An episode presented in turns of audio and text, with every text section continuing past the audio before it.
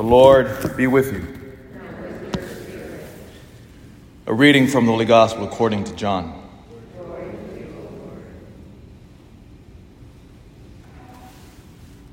On the first day of the week, Mary Magdalene ran and went to Simon Peter, to the other disciple whom Jesus loved, and told them, They have taken the Lord from the tomb. We do not know where they put him. So Peter and the other disciple went out and came to the tomb. They both ran, but the other disciple ran faster than Peter and arrived at the tomb first. He bent down and saw the burial cloths there, but did not go in. When Simon Peter arrived after him, he went into the tomb and saw the burial cloths there, and the cloth that had covered his head, not with the burial cloths, but rolled up in a separate place. Then the other disciple also went in. The one who had arrived at the tomb first, he saw and believed. The Gospel of the Lord.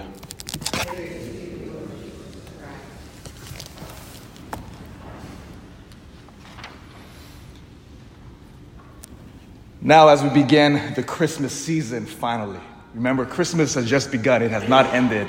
You let the non Christians put away their Christmas trees and, and forget about Christmas and move on to New Year's. Not us Catholics. No, we party long after December 25th. Because remember, Christmas is, is a whole season, it's not just a day. So God now has broken into our world. The baby Jesus has arrived in Bethlehem. How do we live differently from this point forward? That's the question. How is our lives radically different now? And amazingly, and it's beautiful the way our liturgy is structured because yesterday we celebrated St. Stephen, the first ever martyr of the Christian faith. That gives us another clue. Stephen would be stoned to death outside of Jerusalem. There's a Catholic church on the spot where Stephen was first killed. It's called the Church of All Nations. It's near the spot of the Garden of Gethsemane where our Lord Himself, remember, He was praying before He was arrested. A church built on that spot where Stephen was stoned to commemorate what happened. Meaning, I will follow Jesus no matter what. Firstly. Now, today, the beautiful witness of St. John the Evangelist, one of the 12 original disciples. And what's uniquely amazing about St. John, he is the one out of the 12 original disciples that lived to old age. Remember, all the rest of the disciples all died horrifically. Peter, Andrew, I mean, you name it, go down the list. John was the only one that lived to old age. He died what's believed in the city of Ephesus, which is a modern day Turkey.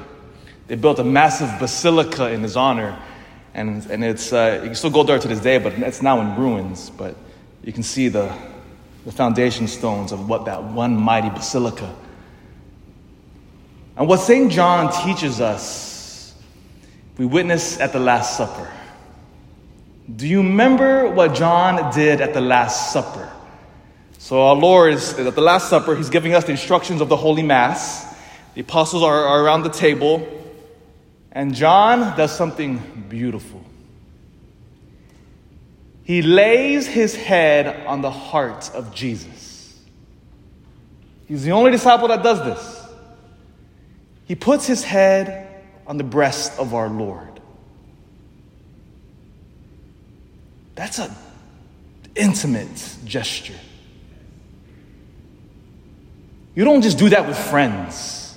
You do that with somebody you're intimate with, close with. John would lay his head on the breast of our Lord. Contrast that with Judas at the Last Supper. What is Judas thinking about?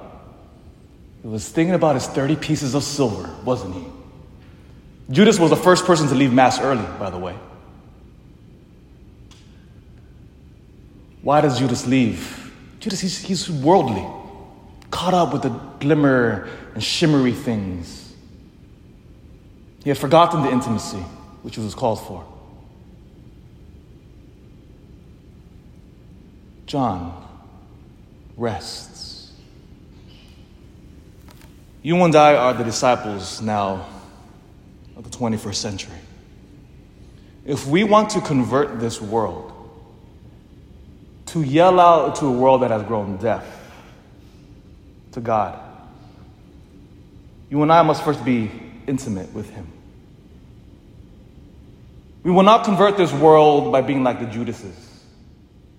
We only convert this world by first encountering Jesus and knowing Him, truly knowing Him, and loving Him. That's what our Lord wants of a disciple. The disciples are witnesses of the Lord as beautifully as it says in the first reading. Notice this, and I'll end here on this final point.